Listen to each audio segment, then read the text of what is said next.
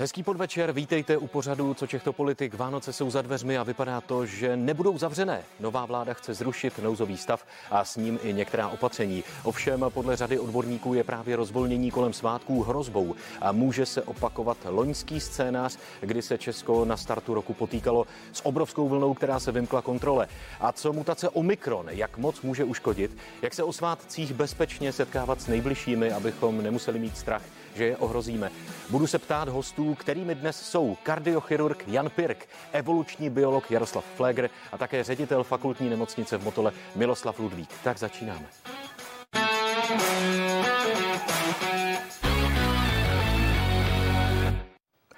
Pánové profesoři Pirk a e, Flegr jsou s námi ve studiu, tak vás vítám. Hezký Dobrý, podvečer. Dobrý večer. No a na dálku zdravíme také pana doktora Ludvíka, ředitele fakultní nemocnice v Motole. Hezký podvečer i vám. Hezký večer. Tak já začnu eh, výrokem pana poslance za Lidovce Výborného, který řekl, že by podpořil ten fakt, aby si lidé, kteří nejsou očkovaní a dostanou se na jednotku intenzivní péče, hradili léčbu. Poprosím o váš názor, je to téma velmi kontroverzní, málo kdo si na něj troufne, tak začneme u muže, který finance musí řešit každý den a sice ředitel obrovské nemocnice. Tak eh, pane řediteli, co vy na to říkáte? A to byste musel potom říct každému, musel byste říct Kuřákovi, že bude platit za rakovinu, musel byste pravděpodobně říkat některým jiným lidem.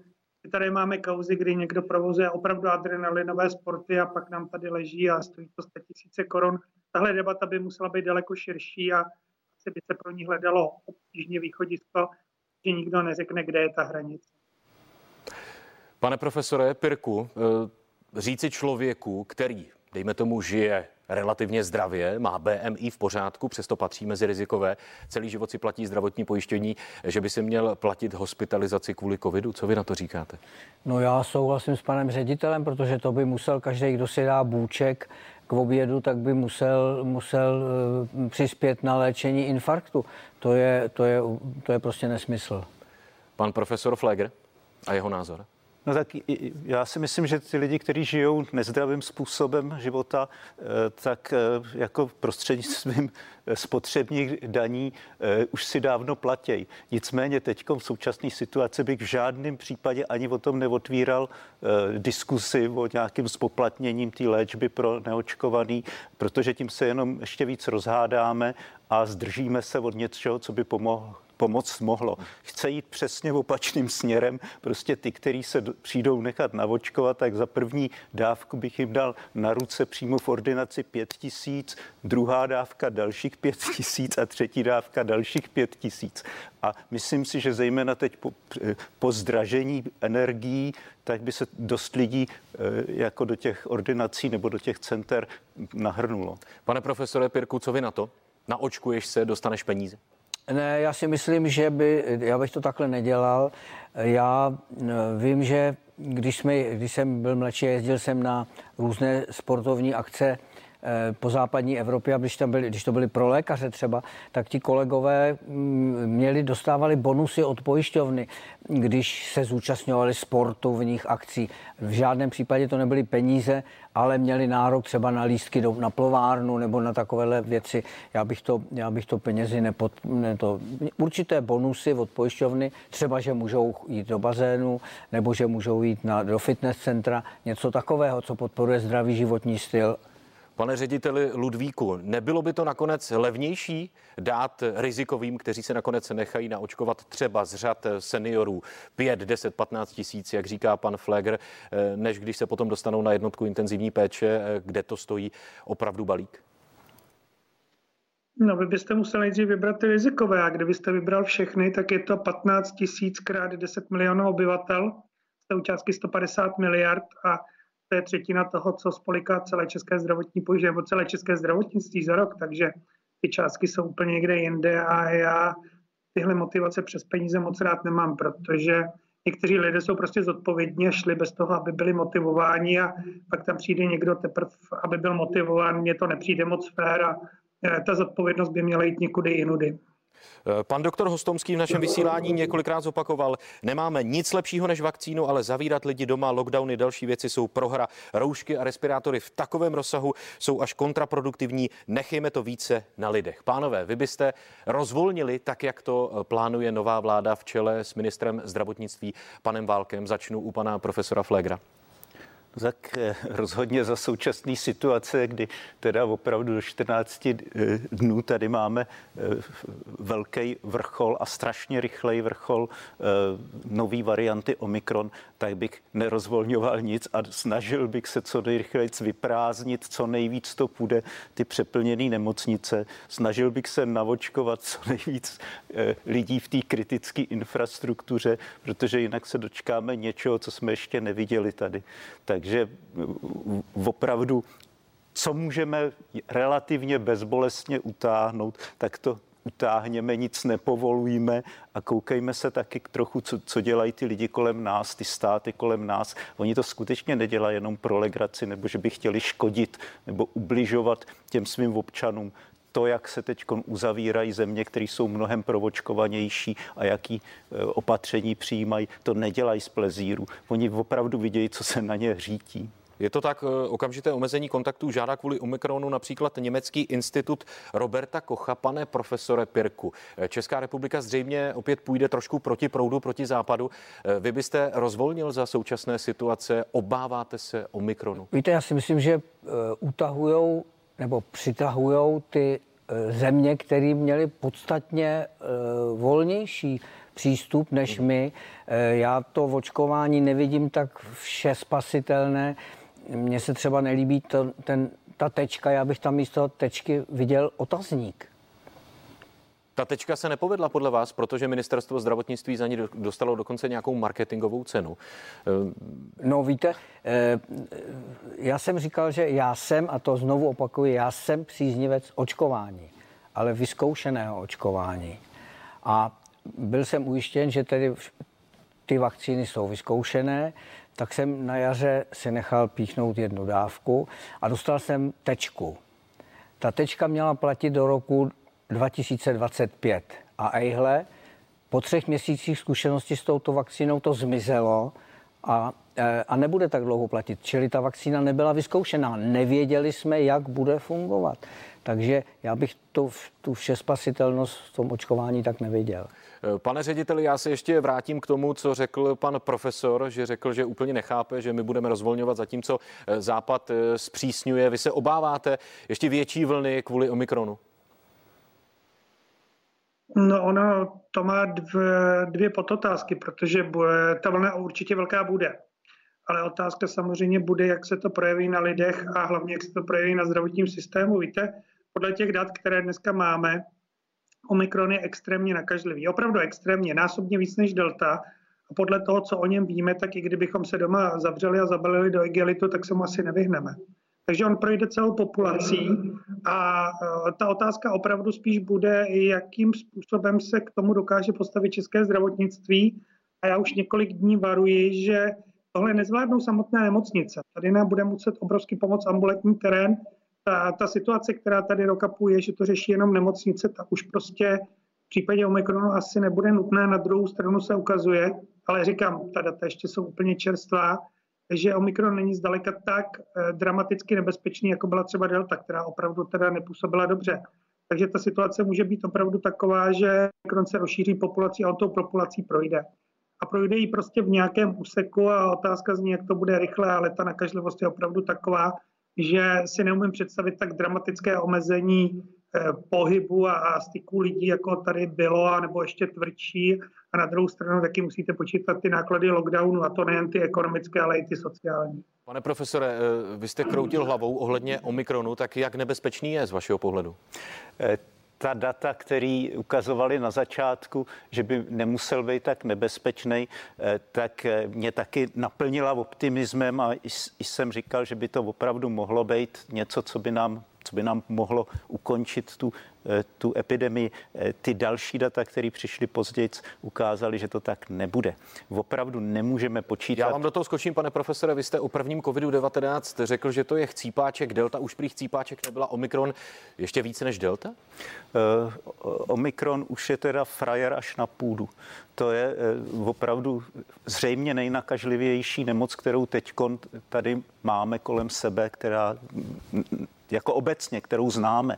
A e, ta e, jeho patogenita bude taky natolik velká, že dokáže ty nemocnice zaplnit. Já myslím, že, e, že ředitelé nemocnic budou velmi překvapení, co, jaký ještě další rezervy v těch nemocnicích mají a obávám se, že tentokrát to vyčerpá i ty rezervy, o kterých ani teď ještě nevědí.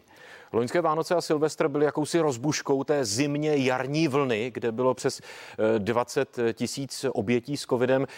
Obáváte se něčeho podobného také letos, pane profesore Pirku? Já se toho neobávám. Já si myslím, že to je, že eh, prostě je to nový vir, jako byla chřipka.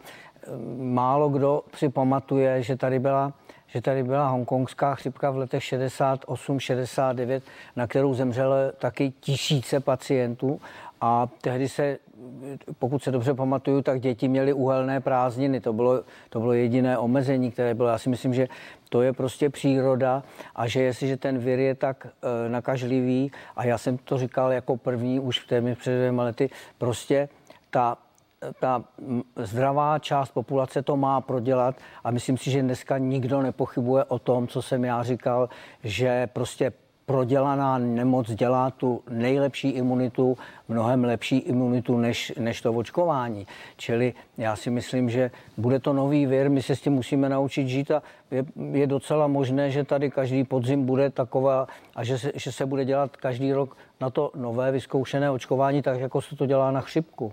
Pan profesor Fleger eh, promyslí reakci. Já se zeptám, pane řediteli, prosím, udělejte nám v tom pořádek.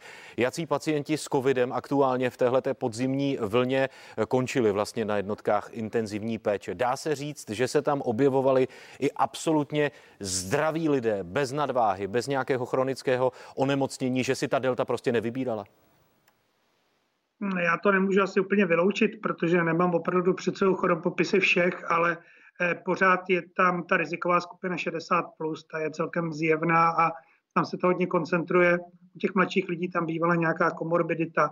Já bych jenom opravil pana profesora Pirka, nám se ukazuje jako úplně nejlepší ochrana prodělaná nemoc a následně očkování. Tam ta se ukazuje jako obrovská a na těch protilátkách, které my sbíráme a v nemocnicích máme nazbíráno mezi zaměstnanci asi 4 nebo dokonce 4,5 tisíce, což je poměrně velký vzorek, tak se ukazuje tahle kombinace jako úplně nejlepší. Ale, i jste mluvil Hostomský, o tom, i třeba pan Hostomský řekl, že vlastně nejbezpečnější je nejprve se očkovat a pak se nemoci vystavit.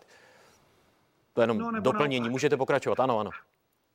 Ale eh, vy jste mluvil o těch loňských Vánocích, ale my jsme letos poněkud jiné situaci. Za prvé máme dost dramaticky proočkovanou populaci, byť třeba jenom dvěma dávkama. A za druhé už to hodně lidí prodělalo, protože ta delta sama o sobě byla poměrně poměrně významným prvkem, takže je možné, že eh, protože tím Českem to prošlo jako velký požár, takže možná my budeme eh, víc chráněni než některé země venku, protože třeba Německo to daleko víc zdržovalo a pak se jim to víc posouvalo. Ta otázka je ještě otevřená a neumí, neumí na to dneska nikdo odpovědět, co ten Omikron udělá, ale říkám, vždycky musíme poměřovat ty náklady a výnosy a ty náklady lockdownu, ty se ukazují jako obrovsky dramatické se podíváte na školy, ať se podíváte na vztahy mezi lidmi, ať se podíváte na ekonomiku, já si nejsem tak úplně jist, že eh, tyhle náklady za to stály. Pan profesor Flegr, reakce, prosím. Jedna uh, zásadní věc. My nemáme nikoho provočkovaného a nemáme nikoho promořeného. Tohle platilo na deltu. Uh, Omikron je úplně jiný virus a ten úplně ignoruje uh, tu získanou imunitu, kterou mají ty lidi, kteří mají dvě dávky dokončený očkování, anebo který prodělali ten virus. Prostě ty, tyhle ty úplně ne, ale ty, ochrana je 18 až 20% což je naprostý minimum. Prostě musíme počítat s tím, že máme zcela naivní populaci, kterou ten Omikron projede jak takhle nůž máslem. Takže, pane profesore, eh, co tedy hrozí, pokud eh, se Češi utrhnou přes Vánoce na Silvestra v úvozovkách ze řetězu, budou slavit, budou hromadně slavit, tak co podle vás hrozí? Já myslím, že tohle to eh, jako si asi každý umí představit, co se stane, když tady budou ne už desítky tisíc nakažených denně, ale stovky tisíc nakažených denně a ta patogenita bude podobná i kdyby byla poloviční nebo třetinová, ale ona bude podobná, jako byla u delty. Takže já nebudu líčit to, co se tady bude dít, ale ty zodpovědné orgány a lidi, kteří by měli řídit pandemii nebo obranu proti ní, tak by si to představit měli a nejen představit, ale měli by si to spočítat a měli by si i dobře spočítat ty náklady, který nás to bude stát. Takže co můžeme udělat teď, bychom měli udělat, aby se ta vlna když nic jiného, aspoň rozložila a aby si nám neklekla kritická infrastruktura. Pan profesor Pirk chtěl reagovat na pana ředitele a určitě bude ne, reagovat i na pana no, Flegra. Já jsem chtěl říct, že eh, je vidět, že ta proočkovanost, podívejte se, když si vezmete zemi, která byla nejvíc uzavřená a nejvíc proočkovaná, jako Izrael, epidemiologická situace, počty zemřelých nemocných je tam úplně stejná jako v jiných zemích. Já jsem včera nebo převčírem za mnou přišla jedna sestra žijící v Izraeli a e, tam mi, tam mi o tom povídala. E, to je jedna věc. Druhá věc, já si myslím, že teď děláme to nejhorší, co můžeme, že lidi děsíme, že je strašíme. A my bychom jim měli říct, podívejte se, pro nerizikového člověka to onemocnění nepředstavuje takové nebezpečí. A dá se to skutečně, dneska už jsou léky, které můžeme začít užívat které vám může lékař předepsat, když máte první příznaky a že nemusíte letět do nemocnice, že se to dá vystonat doma. A já bych nestrašil lidi, že to bude hrůza, že budou že budou mm, eh, mrazící auta plné zemřelých. To je to nejhorší, přivést lidi do stresu. Měli bychom jí říct, ano, je to blbý onemocnění, ale zalezte do postele, když vám není dobře. Zavolejte lékaře, předepíše vám léky protože souhlasím s tím, že my očkujeme lidi na virus, který tady byl před rokem a půl, před dvěma lety. Musí se připravit nová očkovací látka na ten nový virus. Uh... Pan profesor Flegr v jednom z našich minulých pořadů reagoval právě na ono strašení, že vlastně ne, eh, nestraší směrem dolů, že nechce děsit lidi, ale chtěl by vyděsit ty nahoře, aby si vláda uvědomila, že ta eh, situace opravdu může být vážná. Tak eh, to pořád platí, pane profesore? No, že nestrašíte směrem dolů, ale nahoru? Já se snažím nestrašit ani nahoru, já, protože když budou viděš, když bude ty řídící lidi v těch řídících funkcích vyděšený, tak budou dělat chybu.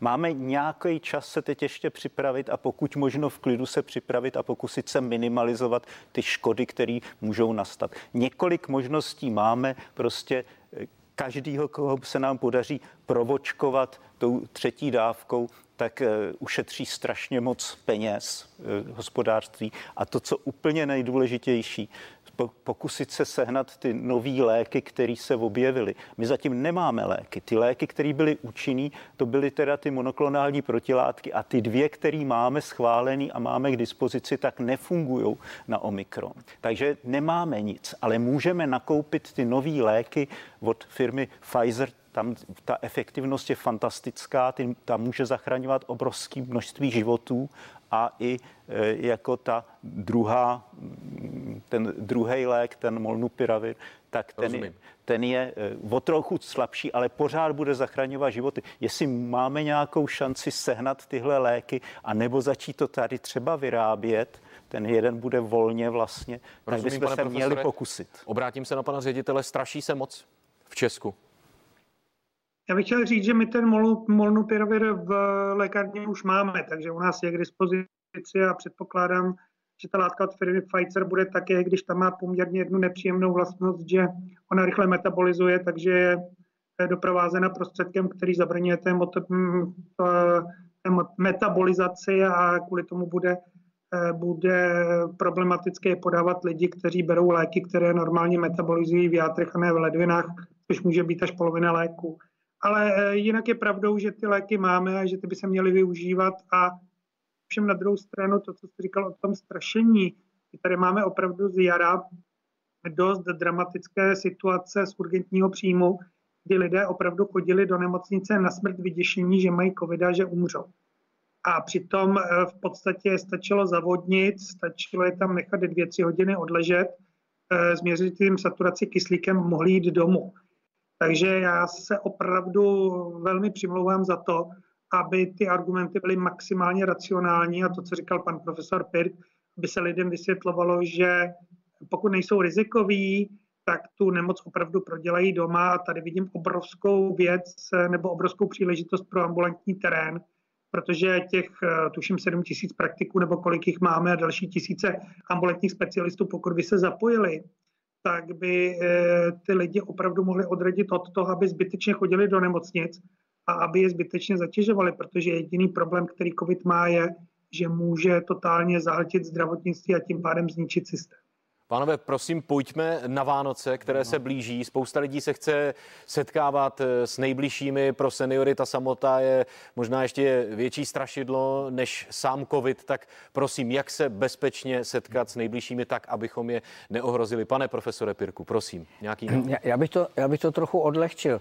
Eh, podívejte se, když tady byla ta první vlna, tak nebyly respirátory a šili jsme eh, si roušky. Ta ten český národ je strašně kreativní, bylo to nádherný. Teď musíme nosit eh, respirátory a jsme na tom, byli jsme na tom hůř. Proč nepovolíme lidem, aby zase projevili tu kreativitu a dávali si třeba k Vánocům nějaký veselý, veselý, veselou uh, ústenku a aby, aby zase byla tady nějaký trochu veselo. Eh, já, já bych navrhoval, aby jsme místo, aby jsme zrušili nakupování respirátorů a aby jsme zase nosili ta, to, co si ušijeme doma, aby to bylo veselé, aby byla ta kreativita, aby jsme si to mohli každý den vyprat a mít to čistý. Tak to a, já bych doporučoval kolem a teď Vánoc. ohledně těch Vánoc, to setkávání, to, nemají já, se lidé bát ne, setkávat ne, s těmi nejbližšími? Já si myslím, že, že Vánoce jsou od toho, aby se rodiny sešly, aby spolu pobyly, že va, smyslem Vánoc není lítat, nakupovat dárky, dělat 14 druhů cukroví, že prostě si to máme užít a že se mají rodiny scházet. Pane profesore, eh, bezpečné setkávání, dejme tomu se seniory, chceme naštívit babičku, dědečka, tak jak to udělat, aby jsme neměli strach z toho, že ohrozíme, ale aby to tam nevypadalo jako v čekárně u doktora, že všichni budou mít u stolu respirátor? Nevím. Pane profesor. No, já si myslím, že bezpečně se to udělat nedá. Já bych se připojil teda eh, k těm hezkým rouškám ušitým. Doporučuje taky, ať jsou veselí, ale pod nima, prosím vás, ať je respirátor, protože ten, ta jeho účinnost je nesrovnatelně větší a důležitý je, aby byl přitisknutý k tomu v obličeji a to ta rouška dokáže. Takže ano, dá se to udělat tak, aby to bylo zároveň mnohem bezpečnější a ještě k tomu veselý nejbezpečnější opravdu je tentokrát se nesetkat a zavolat si eh, zaskypovat Není to málo, si. pane profesore, setkat se? Je to málo, ale, ale to setkání by taky mohlo být úplně poslední v životě. Jako opravdu eh, to riziko přenosu eh, nákazy je hodně vysoký a Třeba některým rodinám to projde, nebo většině rodin to projde, ale stačí, když jednomu procentu rodin to neprojde a zabijou někoho takhle a budou si to vyčítat celý život. Takže já bych skutečně tyhle, tyhle prázdniny, tyhle svátky, to prosím vás ještě zkuste vydržet, protože ten život je to nejcennější, co máte a už se to nedá vrátit. Pan profesor pro nás nemá dobré zprávy, pane řediteli, omezit kontakty přes Vánoce. Víte, já jsem proti, protože eh, ta psychická pohoda a vůbec ty, ty sociální kontakty obrovsky pomáhají taky k tomu, že lidé jsou takový odolnější. Jo. A hlavně si uvědomte, že jestli je pravda o nakažlivosti Omikronu, co se říká, tak ať se budeme bránit sebe více, tak on tou populací prostě projde. Podle mě se mu nevyhne vůbec nikdo. Takže spíše, abych doporučoval koncentrovat se, a v tom souhlasím s panem profesorem Flegrem, hlavně na léčbu.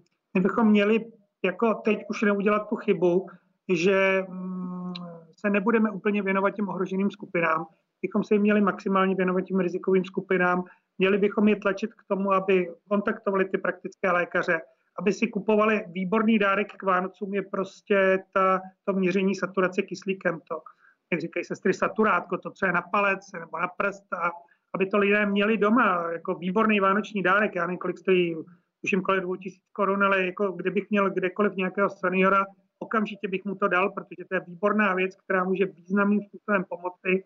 A e, fakt bych se koncentroval na léčbu, protože e, my můžeme omezit kontakty, ale to, co, to, co vidíme v Británii a to, co bylo vidět v Jižní Africe, tak se ten omikron tou populací projde.